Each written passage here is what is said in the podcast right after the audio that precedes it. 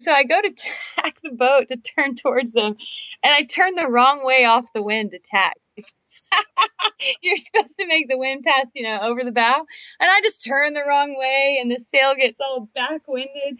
And Philip, too, he doesn't do the sails a lot. So he's struggling a little bit to remember what to do. And I mean, we got completely goobered, like our sail all caught up, tangled up. And they're like, oh, we know you. You're that experienced sailor who writes books and stuff.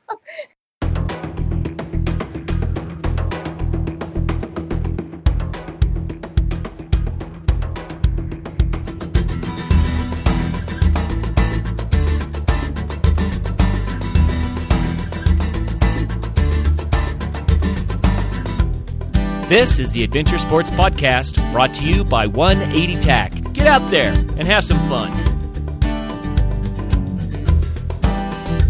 Episode 138 More Sailing Adventures with Annie Dike.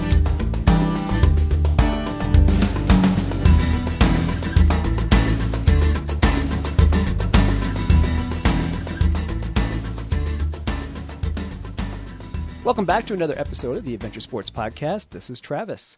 Back with me today is Annie Dike. Now, you guys may remember that Annie Dike was back uh, on a, the show with us a while back, and we have her on because she tells us awesome stories about sailing. And the cool thing is, is that Annie, as busy as she's been, uh, has written another book, and we're going to go into that a little bit. But um, of course, we want Annie to come on and tell us great stories from that book and about their experiences out on the water. So, Annie, welcome back to the show. Hey, thanks for having me, Travis. It's always great to have you. So, for our listeners that may not have heard the previous episode, uh, help help me run down. Give them a little bit of background on who you are. Um, you started off as an attorney, and right. there was essentially a big moment in your life that made you just decide to scrap all of that. Tell us a little bit about that. How did you end up here from there? Sure. Looking back on it now, it's um, it's kind of a crazy transformation. Uh, it seems like it went so fast. It was probably about a two to three years sort of transition. Um, I was a lawyer. I was practicing in Mobile, Alabama, and uh, I eventually ended up practicing six years. But around the fifth or kind of fourth and a half ish, um, I was just sick of it. Going to the same job every day and just kind of sitting in a cubicle, locked in mountains of documents, you know, you just kind of start to stare out the window and see a different horizon. And um, my second book, actually, which you just touched on, uh, goes through that whole transition. So I was practicing attorney and um, actually had just come off a divorce. No, never fun, but it's always something that makes you kind of reassess and re, you know, evaluate everything in your life. And once I'd kind of made that adjustment that this isn't right for me and I need to make a life change, I started looking at my career, of course, as everyone does. And I met Philip, my um, boyfriend now, around that time. And he was talking of going down to the Grenadines on a friend's boat for a week, wanted to sail the world. And I wanted to do anything but practice law. so kind of hooked up with him and we started talking about sailing. I did my first sail with him was a um, article I wrote in Cruising Outpost years and years ago, but fun story. And um, did the first sail, loved it, and we decided we were going to get a boat and go cruising eventually. So, about a two year process, Salt of a Sailor covers our getting the boat and bringing it home. And then my second book, Keys to the Kingdom, covers kind of the whole thing of leaving my job, which was a little bit scary. And, um, you know, jumping off without a real source of income quite yet, everything fuzzy on the horizon, but just deciding, you know, I just the time of my life I want to do it. I'm healthy and young and hopefully can practice law anytime when I'm 60. And I thought right now I'm going to go out and just, you know, see the world and see what's out there. Oh, very cool. Well, I liked in your, your second book where you you you're a very candid person, so you essentially opened up about this this whole experience or this uh, life change that you went through. And what I liked about that is uh, we read, read a lot of books that where people are are adventurers and everything seems hunky dory and glory with them but you don't see the the downside, you know, the dark side. So what I like about your writing is that you actually incorporate that and you let people know that you know I'm real people. I I have these issues too, and you know what? You can turn this stuff around and you can do awesome things with your life. Well, thank you. I, I, do hope to do that. One of the big things with Salt of the Sailor was a real fun book and a real fun story, and it's meant to be very humorous and you know self-deprecating. You know, this novice sailor Um, but a lot of my friends and followers told me, you know, that's a great story, but that's not your real story. You know, that's not the big, we know you, we know you went through this huge transition, and we think that's the story you should share. And it took me a while to kind of think about it and wrap my head around it because um, it is, it's like opening yourself up on like an exam table. You're just like splayed out, and everybody can see your emotions and fears. And, um, and, and a part of me, honestly, I, I wanted to share it and I was happy to write it but I worry about being so young, you know, and I'm only 33 and people might think, oh gosh, how can she have a life revelation, you know, and know so much? And I thought, you know what, I'm, people are, if they're not going to like it, they're not going to like it. And I'm just going to have to put it out there because I think it's a story worth sharing and I hope it inspires people. And I found the majority of the response is fantastic. I have a lot of people that write me and it surprises me how in depth they go with so they were stuck in maybe a bad marriage or a you know mortgage on a house or a job they don't like and um, one guy told me his my book was the Bible for his new life, and I thought, oh my gosh, that's scary. I'm like, did you read the Fire Ants chapter? Like, yeah. please don't follow my lead. but it's been touching. It's been fun to have people really reach out to me and thankful, you know, that I did that. So that makes it worth it, even if it reached, you know, one person, two people. That's enough for me. Yeah, absolutely. Well, if you're going to have a life revelation, you might as well have it early on so you could spend the rest of your life doing what you really like instead of waiting until you're you're older and don't have much left. Very true. That's definitely my sentiment and always my mantra. So go now, do it now.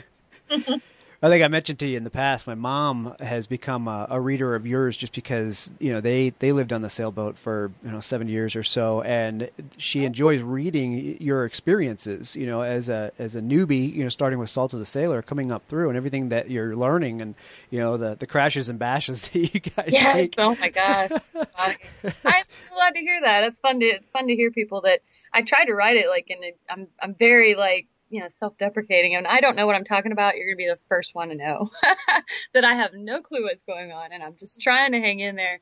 What we're doing now, everything on the boat, um, I don't know if you kind of followed on the YouTube channel and whatnot, but we're doing, uh, we're repairing some rot, rot wood and, um, right. fiberglass work. And I'm like, clueless Annie, but I'm down there in the build with the gloves on with the guys, you know, and we're grinding stuff and fiberglassing and I'm I'm there, man. I'm trying. but it's definitely going to be worthy of another book. uh, well, well, yeah, you're getting a lot of uh, a lot of writing out of that, a lot of material. But the cool thing is, if you guys are sitting there doing that all yourselves instead of paying somebody to do it, then you know what went into it. You know the inner workings of your of your boat. You know, so when things go to go to to pop, you know, out there in the ocean, you can do something about it. I love that you're saying that because, um, yes, I, I 100% agree. But we're so we're such idiots, we can't do it all ourselves. we would screw up the whole boat. We'd have to cut a hole in the hull, and then we couldn't patch it. I mean, but we are doing it with um, some good friends of ours that are that work at the shipyard, and it's been awesome to look over their shoulder and really see how much work they do. I mean, it is no joke, those boys at the yard, the time they put in. And um, so that's been really cool. It's been cool learning with them because this was such a big, big, big job um, you'll kind of see we did attempt it ourselves, but um, that's when we learned okay, we need at least one expert down here with us in this village before we sink the boat. Um, but it's been cool to learn, and I definitely think next time Philip and I would feel confident enough to, you know, if we had to do a fiberglass repair or something a little more extensive than we've done, we've learned it. So that's a cool thing. Yeah, absolutely. Well, knowing when to say when is not a, uh, a skill to bypass, yeah. that's for sure. I usually say it a lot earlier than Philip. I'm like, Uncle, Uncle, Uncle, the expert. You know, he's just so brave. I don't see how some things he takes apart, and I'm so afraid when we put it back together, there's gonna be like one little Johnson rod that we forgot, and it's gonna blow up. You know, I just I never trust myself with engine work. I'm always afraid to recrank. Who knows what's gonna happen? But he's he's really good at researching and reading and and getting the confidence to go in there. And he's like, I understand how it works. This is what we're gonna do. And I'm like, I've got your wrench here. I'm right behind you, buddy. That's right. First first mate is on duty. yep. But it's been such a fun process. It's so rewarding to kind of challenge yourself and learn new things. And it's a really good feeling. Well, cool. It sounds like a much better life you've uh, you've devised for yourself. So, how about some words of encouragement? You know, you got people in similar situations that are thinking, you know, that life sounds like mine. What can I do to to turn it around? How can I take that next step? That's scary. It is. It is, and I, I, you know, I feel I hate to be the person, you know, that's like, I have the advice, I have the answers, because I, I don't. You'll see in the book, it was, I made plenty of mistakes. And I think that's the biggest thing that even if, you know, everybody can say, be brave, get out there and do it. And my biggest message is, you know, you are going to fail at times and you are going to hit brick, um, you know, brick walls, and it's going to be difficult, and you're going to question yourself. But you've got to just kind of be ready to make mistakes. You know, be ready to fall a time or two, because um, it's not going to be hunky dory, you know, perfect. Uh, it shouldn't be. that's it. You don't learn from it that way, so that's not the way it should should turn out. But you know, be ready to to have those mistakes happen and have you question yourself. That's okay, you know, and um, everybody needs sort of the cojones to jump off that cliff. But even when you do, you know that's not that's not going to be the end. You're going to be learning the whole time. So just be ready for those. I always want to point people out to you know you're, you're still going to make more mistakes and you're still going to find you pick other wrong paths. So just you know keep in the spirit keep you know be brave but know that it's a long road ahead and just be excited for the rewards on the end. Yeah you got it. Well i think uh, it, it, goes to say that uh, you know adventure starts when you let it happen you know? So if you just take that first step and just be open to the adventure that uh, that is before you and let it happen then you're probably going to enjoy what what you decided to do. Yeah, and you usually, I mean, it's probably not going to end up how you ever envisioned it, you know. And it's not. It's, that's the funny thing is that it'll lead you somewhere you never thought you'd be. But it's it usually always works out. Whatever you're freaked out about or worried about, um, you know, it may be tough, but it's going to work out. Like things just kind of work themselves out if you're creative and diligent and just keep pushing forward with a goal in mind. You know, you're going to get to a place that's close to where you want to be. Right. Right. All right, some some some fun story times. You know, in Colorado, things have been pretty darn cold lately, and we're finally just snapping out of that. And I think down to your neck of the woods in Florida, and I think, man, I would like to be there right now. So, how about a fun story? so cold. yeah, I was like, gonna say you guys are probably sweatshirts. I'll take Terrible. it. So, fun stories that make us feel warmer and put a smile on our face. What do you think? I remember, like, I, you know, I used to be out in the sunshine and bask on the boat. The boat is in like shambles right now, so I can't even imagine. I, I forget what it's like to sail. But I will say, um, the last time we went out kiteboarding um, was definitely a fun adventure. And it was the last time Philip and I were just talking the other day that we were out in bikinis and board shorts, and we went out and um, we kite. Who, who was wearing which? Uh, funny. Sorry. He's got the man speedo. Actually, I, have worn board shorts before for kite surfing, sometimes for your harness. And um, this sounds terrible, but I, I, call them the lesbian shorts, but they're those big basketball shorts that go like down to my knees. and I'm like, I am the hottest dyke out here. That's my joke. Only Annie. Only Annie. Um, so I have been in board shorts before, but we were out there um, in Pensacola.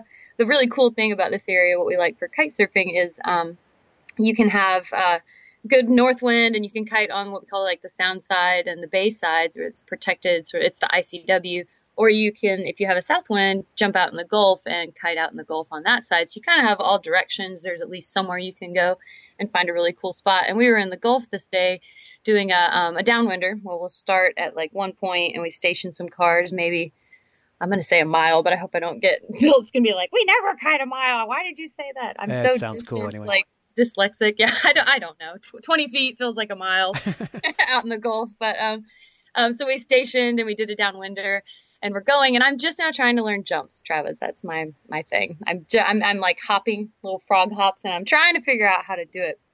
And um, apparently, if you do all things right, exactly how you're supposed to do them, you fly like 20 feet in the air. Right. And I, I, didn't mean to. I was I'd been trying, trying, trying, and I guess miraculously somehow little Annie did everything 100% completely right.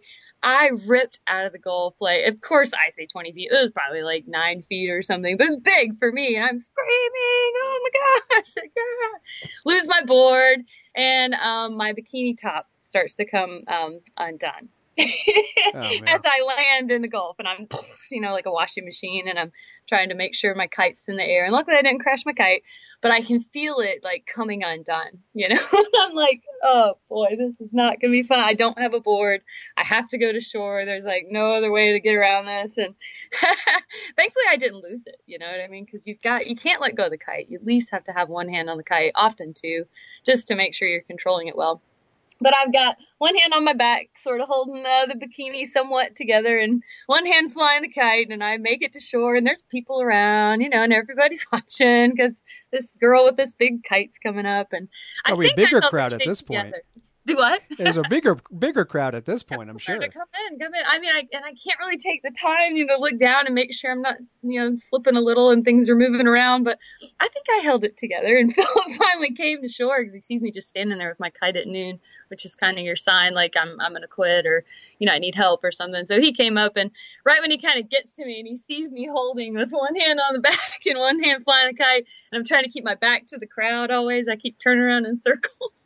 and he came over and thankfully tied me back together. uh, I just, I'm glad I didn't lose it. You know, like that. I can't imagine because there's nothing you can do.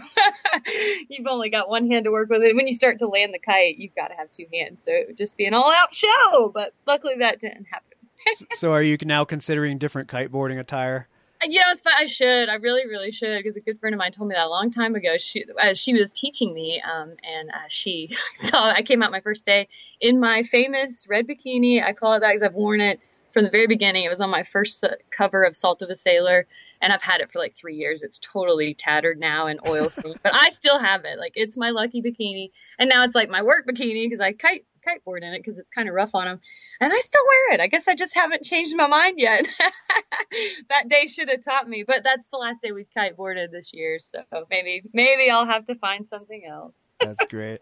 Well, yeah, what I understand about kiteboarding and snow kiting is it, it's all it's so important to keep that kite up in the air instead of crashing down the water. You almost forego any other thing as long as you can keep that kite up in the air, right? Oh, totally. It's it's eighty percent kite, twenty percent board skills, and it's amazing how much you start to sacrifice mentally to keep that kite in the sky. Like it becomes the ultimate, most important thing in your life. I remember when Philip was teaching me how to, um, you know, initially, because you spend a lot of time flying the kite before you ever get in the water, because because it is so important. And I would always keep my eyes on the kite, like staring straight overhead, you know. And he was standing in front of me, and he'd be like, "Look at me and tell me your name." And I'd glance down, just like Annie, you know, back up in the kite, back up in the kite. I couldn't even look down long enough to tell him like dress or anything. And now I can look to the side and just fly the kite completely blind because I can feel it. You know, before then in my hands I couldn't. And um, but it's so important, and so you're so focused on the kite. When I first started in the water going, you know, just a little bit left and right. One of my first times that I really got going and I was so excited and I'm watching the kite, of course, always on the kite. And I, I kite right onto shore. just like Whoops. scrape the ground. Just thankfully, you know, luckily my board just kind of stuck in the mud and I just belly rub all the way across the ground. And I'm flying the kite. I still got the kite. So I get the kite to noon and I stand up. I look around, make sure nobody saw me, you know, get my board and finally get back to Philip. And he's like, What happened? I'm like, What are you talking about? Nothing. I'm totally fine. And he's like, Look at you. And my front side is like swamp thing. I mean, it's like seaweed, big clump of mud, and my kite hook. I mean, like, just looked like I've just been drugged behind a four wheel truck in a mud derby. And I was like, oh, I ran out of water. like, You're not watching happens. the shore? And I'm like, absolutely not. I keep my eyes on the kite. Hello. What do you do? just water disappeared, you know? I, I just, it I happens just, out here in the ocean. water, I'd have been fine, you know? uh, but that was my thing. He said he'd never met anybody who ran out of water that is hilarious. That's great. Yeah. well, you, you guys don't seem to have mastered the uh, the chasing of a Hal yet. You know, as I as I was reading your second book, I was uh, chuckling because I'm thinking, is this deja vu, or did I actually read a similar story in the first book? So tell tell our listeners a little bit about that, and the ones that had heard the first episode with you uh, mm-hmm. will recognize the story, but you kind of did it all over again. Oh my gosh, the the story that's in Keys to the Kingdom that was the mid sea mast climb. I think I talked about that one. So if that's a story you feel like I've I've gone all the way through, I just want to be sure. But in um uh, on our trip to Florida Keys in 2014. Hal. We call him Hal. He's the main halyard, and um, so we've given him a little uh, notorious nickname because he's a feisty little buddy. He'll slip right out of your hands. It's so funny how you can. One time I actually yanked it out of my own hand, like I was pulling the slack on the other side, and I know how important it is to hold on to him. And I yanked it out of my own hand, and I thought, oh my gosh, like how could you have just done that? but you can. It happens. It's like dumping a cup of coffee in your lap to look at your watch. You know, you just you do it. But let go of Hal somehow, and he's just swinging around like this like fire hose in a cartoon all over the boat. Can't seem to get him and we made this Frankenstein contraption of the boat hook, which couldn't quite catch him. So we duct taped it to the fishing net. so it turned into like this seven foot long, I call it like an old timey dog catcher net. And we're running around the boat with this thing trying to catch Hal, who's about three or four feet above our head, you know, just dangling around, running around. And um, he eventually whips around the backstay, the backstay of the boat, just and he's I like four or five feet above the Bimini now. There's no way we can really get him. And it's late at night. We're crossing. I think we were going to Clearwater, so from kind of like the Apalachicola area to Clearwater. So he wraps around the backstay, and Philip is like, "Well, that was fun." He's like, "We're not doing this tonight. You know, we just we shouldn't be out in the dark, up on the Bimini trying to get Hal back." And um, which is a smart call. So we go to bed and um, wake up the next morning, and Hal has taken his sweet little time climbing. he was really quiet because he was real busy, is what I say. And he climbed all the way to the top of the mast. Ended up up there, and so the weight of the line we just learned pulled him up, and so it was easy for him to just make his way to the top. And that's when uh, Annie had to, um, you know, mid sea as we're going along and the boat's bobbing over waves, uh, just pulled me up the mast uh, using the bosun's chair and a safety line and um, I didn't think it was going to be that big of a deal. I've climbed the mast many times, you know, but always at a marina or like at the dock when the boat is really super still. And it's no problem. You know, you just hoist you up and you go up and it's no big deal. Uh, I call it the treetop phenomenon when you're going over the waves, like which, what feels steady down at the deck below about 30 feet up is like three feet this way and three feet that way. And I mean, it, it turns into just a wild experience because you can't let go of the mast. That was the one thing that, that freaked me out when I kind of got halfway up that I realized if I let go of it, you know, I'm just, just like Hal did. I was going to swing around kind of like a tether ball on the end of a string and just bash into stuff. You know, I can't prevent myself from turning backwards or forwards. So that got a little kind of scary, you know, because I realized once I get up there, I'm going to have to climb the last bit myself and I'm going to have to get Hal and I can't let go of the mask, like all of those things. Um, but it worked out, you know, it's just something you have to, you got shaky legs, but you just kind of keep going and be as safe as you possibly can. And luckily, uh, I got him and brought him back down and I was all skint up and beat up. And, but we've got Hal, um, he never, um, comes off the mast, uh, the say, the mainsail anymore. we don't unclip him ever, ever, ever. no, wait a minute. we don't. I'm i want to. I want to beg to differ because there was a certain chapter in Keys of the Kingdom called "Oh yeah, Annie, uh, are you okay?"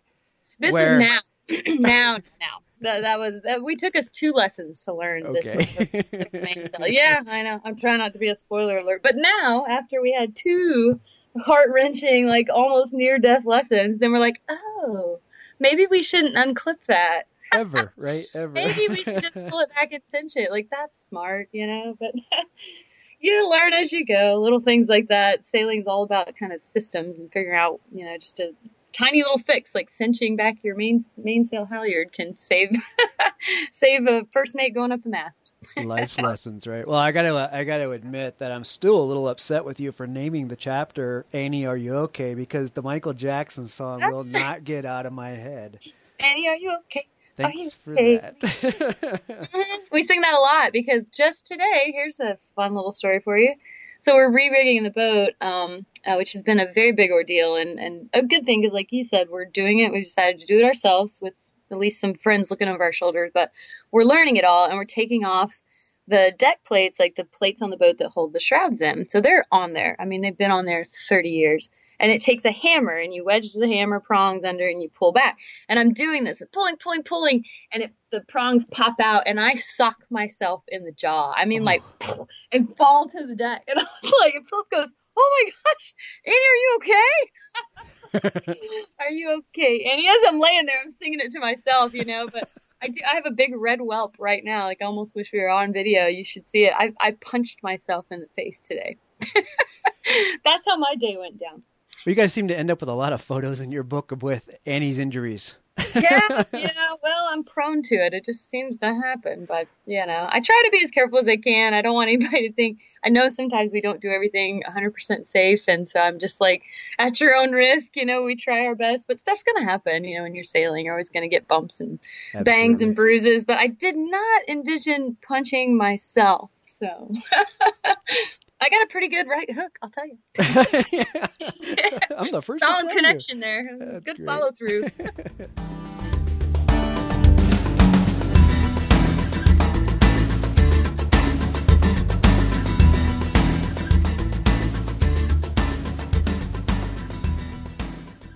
For 20 years, Bent Gate Mountaineering has been outfitting climbers, skiers, backpackers, and outdoor enthusiasts with the gear they need. Whether climbing an 8,000 meter peak or buying your first backcountry ski setup, Bent Gate is here to help. Bentgate is continuing to offer free BC 101 sessions this winter, teaching backcountry ski, boot, and binding setup, AVI safety and beacon practice, clothing systems, and tips and tricks to make your days more enjoyable. If you don't own the gear, Bentgate offers a full range of rental and demo equipment. Bentgate also has free demo ski days at local resorts to give you a chance for hands-on experience. Be sure to check bentgate.com for our full product selection as well as updates on all these events. Never run out of camp stove fuel again. The 180 stove is a natural fuel stove that eliminates the need to carry heavy, bulky fuel canisters. With a generous 6 inch by 7 inch cooking surface, it folds away into a clean, compact, self forming case that is small enough to fit inside your pocket. At only 10.4 ounces, the additional weight and space savings allows for other important items in your pack. Get more information at 180tac.com and look for it in retailers near you as well as online.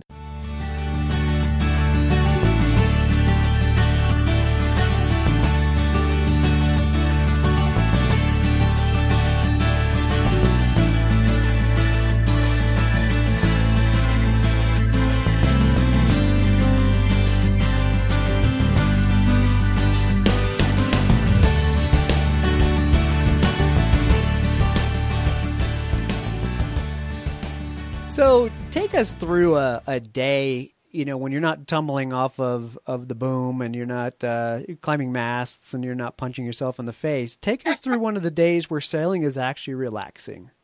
What does that oh, look like? Oh gosh. I miss that. What does that look like? there was one of those wasn't there? Oh my gosh. It's funny. It's uh, december 15th we pulled the mast on the boat. And since then it's just been a total um, kind of chaos ensued with everything else that we found that we need to do, and I'm documenting it all in the videos. But it's been that long since we um, have been able to sail the boat, you know. And I know it's winter, but we usually sail in the winter, and so we're really, really going through withdrawals. Um, typically, like a, a, normal, when we go out for the weekend, we head out to um, Fort McRee around here. I don't know if you're familiar with the area, but there's three forts kind of at Pensacola Bay. Um, so it's really neat when you come in the pass. There's Fort Pickens on um, the east side and Fort McRee on the west side, and then kind of the lighthouse and stuff on the back. And so Fort McRee is this just secluded, tiny little anchorage with what we call Sand Island next to it, and it's all this this white sugar kind of sand that's um, I haven't seen anywhere else yet. I'm sure it's in the Bahamas and the Exumas, and, you know, beautiful places, but it's sugar white. It's like quartz and it squeaks under your feet.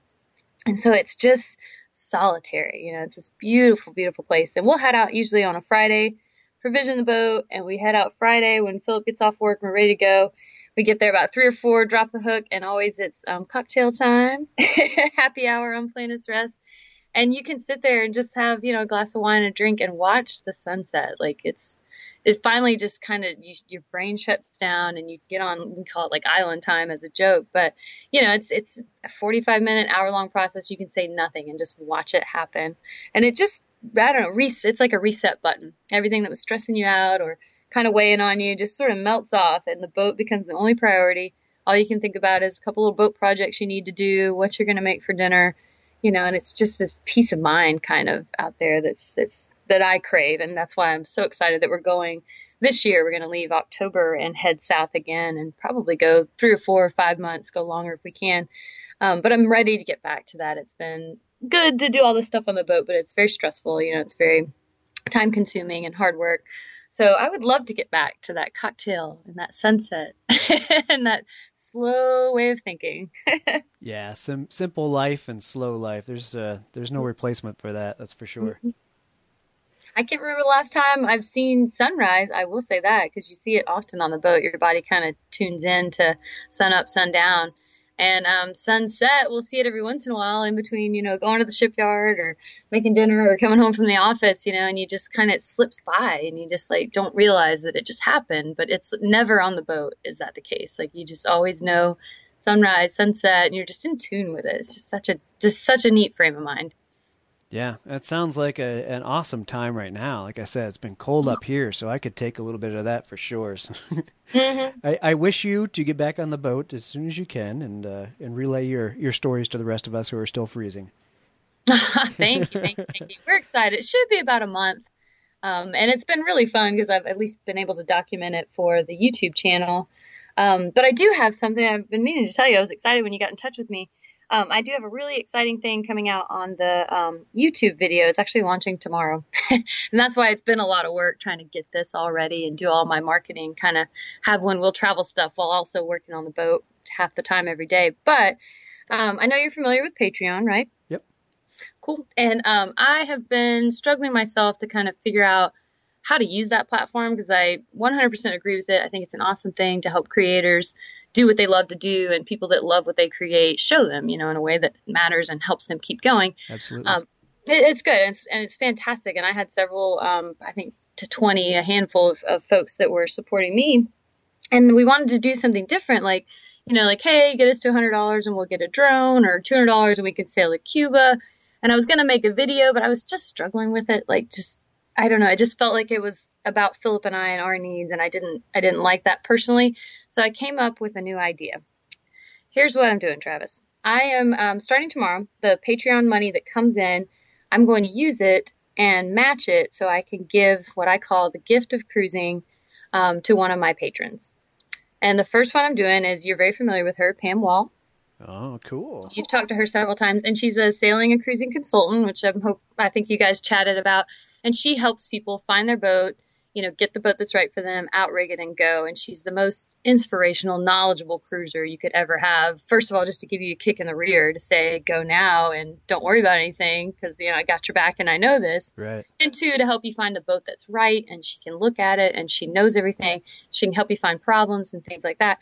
So I'm going to give her Find Your Boat package to one of my patrons where they get Pam Wall as a gift from me to help them find a boat. I want to see somebody get in a boat this year and get cruising. I have, like I said, so many people write me and they have this dream and they want to do it. So I'm going to use Patreon for that. And I'm, you know, I'm hopeful it works out well. It maybe kinks to work out because I've, you know, it's a new thing that I'm trying and trying to bring in the money and match it. And Pam's on board.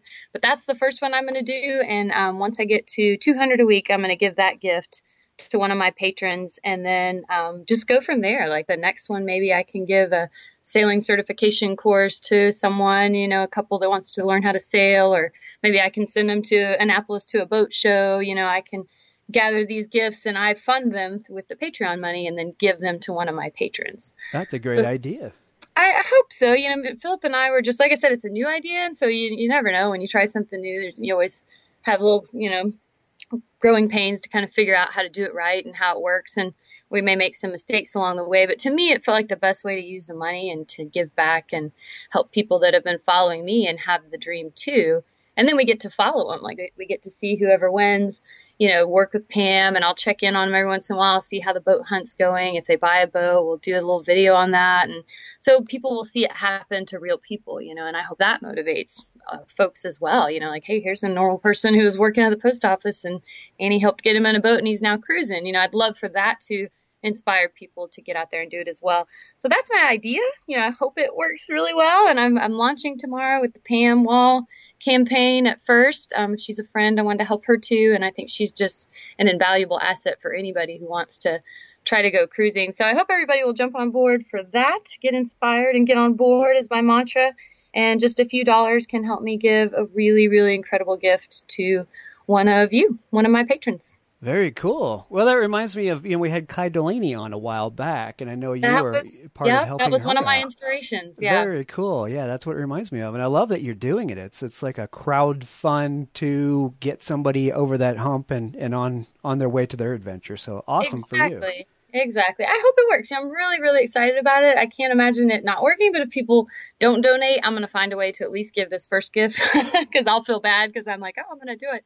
So I'll make it happen. Pam and I will make it happen.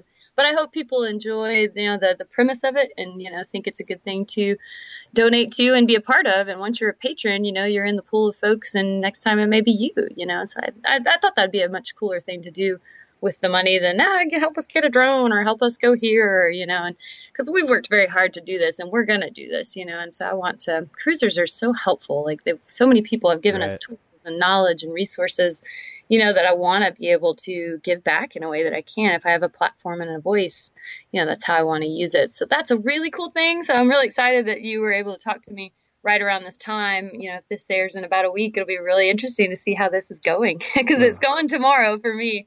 Big day in the life of Annie. Um, but do if you see it on there, you know, share and, and spread the word, and, and hopefully we can get somebody in a boat and get them going. Absolutely. Well, now is the perfect time to talk about where they should go to see that Patreon and to donate there and where they can find everything else about you.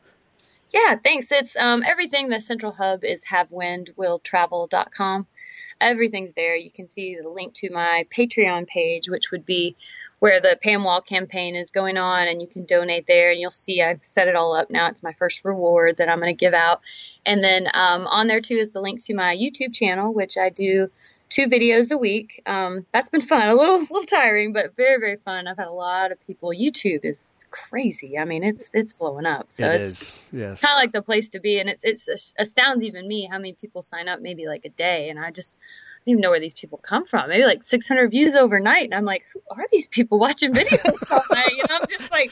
Get out oh. there and do stuff, people. Wait, watch the video, then get out there and do stuff. I know, I know. It's kind of crazy, but um, the YouTube's been really fun. It's fun to just kind of let my personality come out and just just roll with it. It's been I've really really enjoyed that.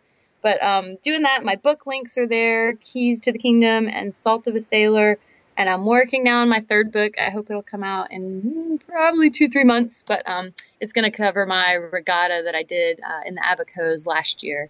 So that's really fun. And um, everything is there at havewindwilltravel.com. You can sign up to follow do three posts a week, two videos a week. Um, the books are there. Anybody who emails me gets a free copy of the book all the time. Just shoot me an email. My email's there too, but it's anniedike at gmail.com. Real easy. Anything you want that I can give you for free, just email me. It's yours. Man, that's not a bad deal at all. Just email Annie. She'll give you maybe your free boat or, you know. not that far yeah, no, not a boat.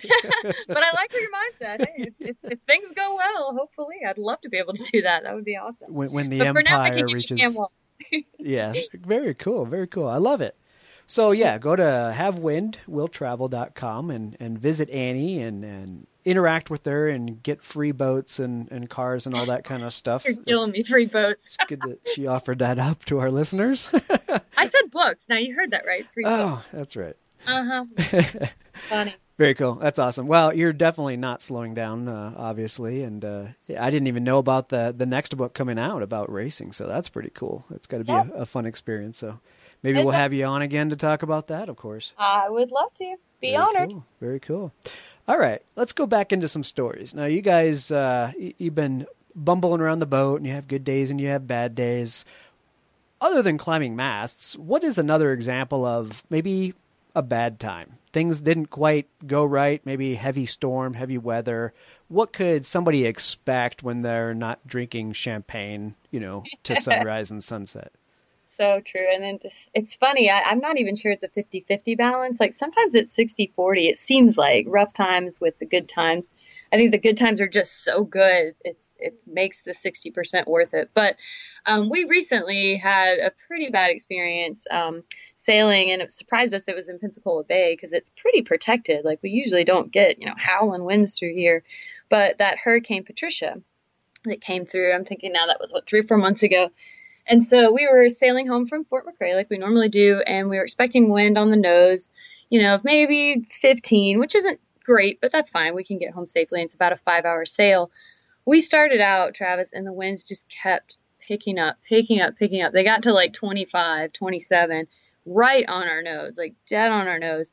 And I'd never thought about this before, and I guess that shows I'm kind of a new contemporary sailor, I would say, because probably like Lin Pardey and the rest of them, um, they've dealt with this a lot. But the engine wasn't powerful enough to push us forward. Like there was no other. It was as if we didn't have an engine. Like there was no other way to move forward to get home other than to sail. Going backwards is not an option. not an option. And I just, I just, I guess I'd never even mentally processed that. I was like, because Phillips has the engine running, but he's like, I'm, he said, I'm going to kill it. He's just like, it's, it's, there's not enough. You know, we might be going point two. And he said, it'll take us 12 hours to get home, and I'm not going to do that. And I was like, wait a minute, we don't have an engine. Like, it just kind of, you're like, okay, let's regroup and do this. So we're flying our Jenny, tiny little sliver of Jenny, had it furled like a freaking beach towel.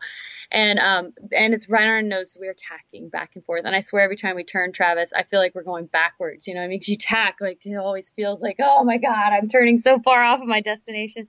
And we made probably 30 40 tacks like in the channel just back and forth back and forth.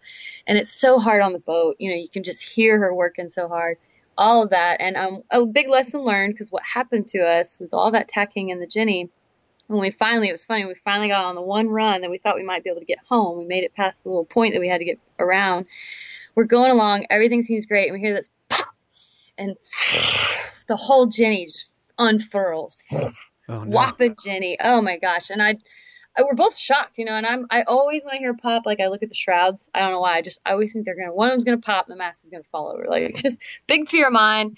Worst part about sailing for me is the boat. Like, I, I've never once really worried about my own bodily safety other than, you know, when I fall or something, but am I to fall off and drown? No, I know how to swim, but is the boat to bust something that costs 20,000? Maybe. So when she groans and cries out, like I'm freaked out I'm all balled up just to make it stop.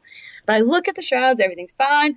Philip looks around, he's baffled. He looks at the cleated, you know, furling line for the Jenny. It has not moved, you know, it's still there. And I finally look up at the drum and the furling line blew, like it exploded, just busted. And we learned later it was chafe. And so, very good lesson. Check your chafe points when everything's all furled up and under super pressure like that because it had been rubbing on the opening of the drum. So, every time we furled back and forth, this one little spot was just like rub, rub, rubbing on the steel opening of the drum. And it, so it, it cut it right through. So then we have a full 135 Jenny out. We can't furl her in. There's no way to bring her in. That's a giant, giant flag. Huge, huge. And so, of course, our first thought, you know, I'm like, crap, you know, it's terrible. You're worried about it. First thought is, you know, I guess we can drop her. You know, you try to you try to turn into old timey sailors. Like, you know, how would people really handle this before there was furlers? You know, people have been raising their sails for thousands of years somehow. So we're like, well, we can drop her. You know, we start to get ready to do that, and Philip cranks the engine again, and still he has not enough power to go. Like it's blowing probably 30 right around then, right on the nose. He can't. He just can't fight it. So we have to sail home 135 Jenny tacking that thing in 30 knot winds, just you know, and it's I just the sounds on the boat. I mean, you just don't you don't even want to be there. You don't want to hear it. It sounds like you're it sounds like you're tearing your boat apart. You know, and it's just it's hard to watch. It's hard to be a part of. And if something catches, if something snarls, like it's just dangerous to tack a Jenny that big and winds that strong. So that was really really pretty frightening. I that was that was one of we've called it one of our absolute worst sails. Now we've been in worse like out in Gulf crossings, but we were often motoring or motor sailing. This we were just sailing because there was no other option. And so that was definitely one of the worst worst sails of the boat. That was just a terrible feeling. But we got finally, finally, finally. It was about five hours, you know, of doing this, and we made it close enough to the dock that we could drop the sail. And we fixed the furling line, and you know, and lesson learned: check your chafe points. I'm sure that was what had happened, but we just had never been in winds that heavy and didn't know. And maybe it would have, you know, blown through anyway. Who knows? But you always try to take away something from it. But that was a pretty pretty horrid day in the life of, of Annie in the boat. That's definitely not something I want to repeat. yeah, no, keep those to a minimum for sure. Well, the the wind and you know, the wind has a ton of energy, and you put a sail you know in the middle of it, and, and it's a lot of weight there. It's a lot of money that you could be uh, risking by doing that's, that. And that's it is pretty scary. It's, it is. It's and I, I just always think about the boat. I just I can't stand to put her under any stress. And I know I probably seem like a rinky dink sailors, other people be like, bury the rails, let's go. And I'm like, rails cost ten thousand dollars. No, you know, I'm like, take the boat. Anybody else's boat, I'll sail the heck out of it. I don't care. That's fine. It's not my boat, you know, and it's my boat. Everything changes. we reef everything, you know, we're very careful, but there's just nothing that could be done. And that's going to happen, you know, and I know that. So we need to be ready for that there's a big reason why we're re-rigging now because we want everything to be as po- strong as it possibly can be because you're gonna find yourself in situations like that and the boat's just gonna have to be able to handle it or it's not so best thing you can do is just be prepared you know ready your boat yeah, absolutely. And you have to be able to rely on that equipment at the same time. You know, when that stuff fails, it's very likely to be in the very wrong time. You know, timing oh. is is always the worst when it comes to that. What is it that Captain Ron? If it's going to happen, it'll happen out there. It's not going to happen on some sunshiny, nice day. No, heck no. That's right. Absolutely not. Murphy doesn't work that way. no, sadly.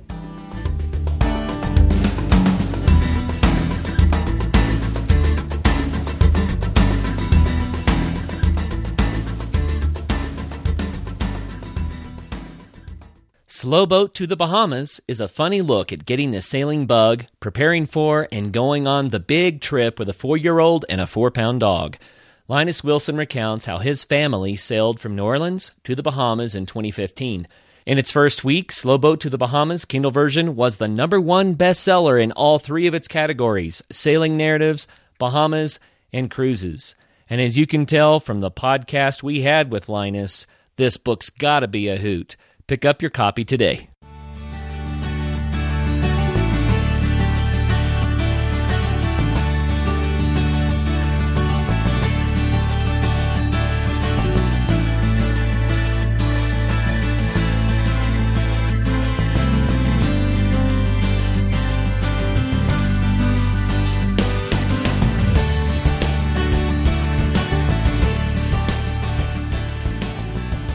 I don't normally ask this question, but because you are Annie Dike, um, oh you have some fun stories, and you've opened yourself up in your in your book and your writing. I want an embarrassing moment. Now, you guys learning, you know, learning the ropes, so to speak, uh, in in sailing, have probably been in a, a few pickles that uh, that that came uh, funny stories came out of. So, what, what might be an uh, embarrassing tale?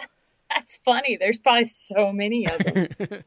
I've read your books, okay? uh, yeah, I know. I'm like, there's so. I will think of one that Philip may be a little mortified if I tell this, but it was all me. It's all my fault. So, um, I don't hold the helm too much, you know, and I don't think there's any hidden secret about that. Phil, Philip is an excellent helmsman. He loves to hold the wheel, and I do all the sails. I love the manual labor of the sails, and and then I get up every maybe like 15, 20 minutes, help him tack, and get back to my book. And I love it that way. That's that's what I love to do. He loves to actually sail the boat. Um, but I can hold the wheel, and we try often to make me do things, dock, you know, and tack, and do a lot of stuff. So I know exactly what I'm doing, and um, I'm decent, you know. I'm nowhere near Philip. He's just got the better feel for it. But one day we're out there in the bay, and we thought, let's give Annie some practice. You know, let's let her have the wheel, and we'll tack some and do some different drills that we don't normally do. You know, just always you want to keep the rust knocked off. And we're sailing, everything's going great, and we pass one of my followers, like uh, I can't remember the name now of the boat um, but they were sailing by, and so they hail us on the radio, and they're like, "Hey, we're fans of Have Wind Will Travel," and I'm like, "Oh, cool, that's awesome, good to see you guys." I know it's Eric is uh, his name, and we're chatting with him, and so we're gonna like, "Hey, let's sail right next to each other and do a little, you know, sail by, blow by, whatever, and, and get some pictures." And they'd say, "Okay, great." And so I go to tack the boat to turn towards them, and I turn the wrong way off the wind to tack. You're supposed to make the wind pass, you know, over the bow, and I just turn the wrong way, and the sail gets all backwinded. And Philip too, he doesn't do the sails a lot, so he's struggling a little bit to remember what to do. And I mean, we got completely goobered, like our sail all caught up, tangled up, and they're like, "Oh, we know you. You're that experienced sailor who writes books and stuff." and I'm like, we could never catch up to him because Annie got us so goobered we couldn't get turned. Oh, that's hilarious. To come up to him, but it can happen. It's just you know your the, your mind can play tricks on you about which way to turn or which rope to pull, or you know if you say a starboard tack or port tack, you can just get real mixed up, and that's right. fine. But right in front of them, like I was like, oh my god, Philip was mortified. Like he, I could see his ears were red. He was embarrassed. Poor guy. That's I know he's embarrassed, and I'm like, oh, I'm sorry, honey. like, I am yeah. doing everything to do this right, and she screws it up uh, right in front of an audience. He wanted to say, you know, because we're probably so far away, they can't tell that I have the wheel. I'm sure he wanted to get on the radio and be like, Annie was driving. It's totally Annie. And I would have been like, "That's right, I was. It was me. It was me." But he was just so embarrassed. Being a very good sailor, you know, good captain. That was, oh, that did not sit well. ah, that's hilarious. Good one. Good one. I'm glad I asked the question. All right. All so last question. Um, oh no, one more. Yeah. The the time has gone that quickly. What's on the horizon for you guys? What do you What are your big plans um, to get off of uh, off the coast of Florida and? Yeah, I'm glad you asked. Huge, huge plans. Um, it was funny when it happened. We were kind of talking maybe November-ish, end of October. Um, I knew what happened. There, was a rally that goes from Pensacola to Cuba. I don't know if you're familiar with this, and it goes every other year. They just they just started it this year. It's the first one because you can go to Cuba, but they've decided to do it every other year. And I think ten or fifteen boats went, and we were about to go on board another person's boat because it, it takes a lot of paperwork to get your boat all lined up, and we weren't ready to do that. And so we were going to go and crew on another person's boat. And it didn't turn out that we could for whatever reason, but we were there watching as all these boats were like going through the Pensacola Pass headed to Cuba. And if you want something to really kick you in the rear end, we were like, oh man, like, yeah, that should totally be us. Like, why am I not part of that? Yeah, it was kind of disheartening. I mean, you're waving off your friends, you're excited for them, but you want to be there on their boat going, you know? And so that was kind of a turning point for us where we're like, that's it. Next year, you know, that we're going we're going to do this. We're either going to go Cuba or Isla Mujeres or the Keys or Bahamas or let's do this. And we were like, okay, let's start talking budget, time, blah, blah, blah. The minute we make that decision, Travis, I think the next weekend we found the rotten stringer on the boat. Oh, no. of course. I know. And so I'm sure you've seen it in the videos. It was kind of like uh, we had this conversation earlier about how when you sometimes you think things happen and they're bad luck or misfortune. And when you look back on it like a month or two later, you're like, you know what? That happened exactly like it was supposed to and it turned out better. And that's worked here. But when that happened, we went, oh, you know, because we just knew that was going to be a huge fix. We're going to have to pull the mast to fix it, you know, a lot of expense. But it was funny through the whole thing. We were like, you know what? This is not going to stop us. It's not going to stop us. We needed to re rig, so we'll pull the mast, we'll re rig to go, you know, sail south. So we'll just make it part of the whole process and we'll just have a tighter budget and we were like, it's not going to stop us. We're still going. And we found a lot of other things that needed to be done that had we not done them, you know, we may have had a, a failure or other things go wrong. So it was kind of like the boat telling us, if you want to go south, I'm going to show you exactly what you need to do. and she like showed us a little rotten spot that made us had to open up everything, which has been a great thing now. And we've been doing a ton of work. But we we're leaving probably uh, mid to late October you know, weather wise and, and good weather window and going to start sailing south like we did last time towards the Keys. We want to spend more time there uh, and we'd love to go to Cuba. Everybody's wanting to go to Cuba. We'd love to go to Isla Mujeres. We'd love to go around and end up in the Bahamas eventually next spring. Um, so this will be probably a four or five, six month trip. We may need to fly home and stage the boat and handle things at home, depending on work stuff. But we're going. We're really we've been devoting everything to it: time, energy, money. So it's it's the goal is not going away. If anything, it gets stronger and stronger. The more time we spend at the shipyard and the more money that goes into the boat, you know, budget. We're just like, that's it. We're still going. We're doing this, and so it's really exciting. We're gonna head out this coming season and really, really go.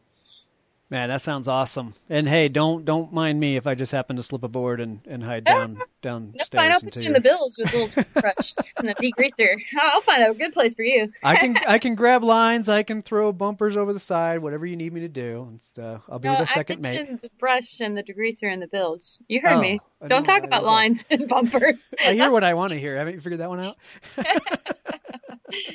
no, it's exciting. I, I, love talking about it. It's definitely a fun, um, you know, image on the horizon. Yeah, that's cool. Something to look forward to. And I'm glad that I'm actually glad you found the uh, the surprises on the boat before you went because that would be it'd be a complete nightmare to find that stuff out underway. And you know, you're off, you're not, you're outside your home port trying to get this stuff fixed. You don't know who's the best reputable person to repair it, and so exactly. timing was good.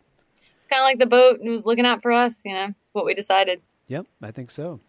Well, Annie, it's always a pleasure. Um, I always have sore cheeks after talking to you, so I can appreciate that.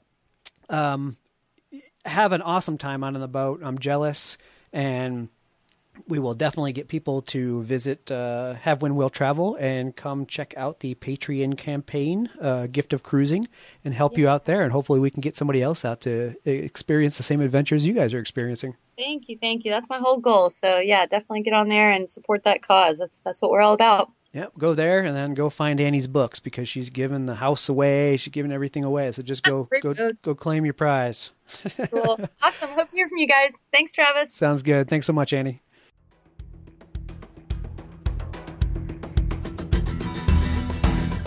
Thanks for listening to this episode. Now head on over to Annie's blog at Have Wind Will Travel and click on the Patreon button to see how you can join Annie and Pam to make someone's adventure dreams come to reality. And as always, do us a favor and subscribe to our show in Stitcher or iTunes, and give us a like on Facebook and Twitter. Now get out there and have some fun.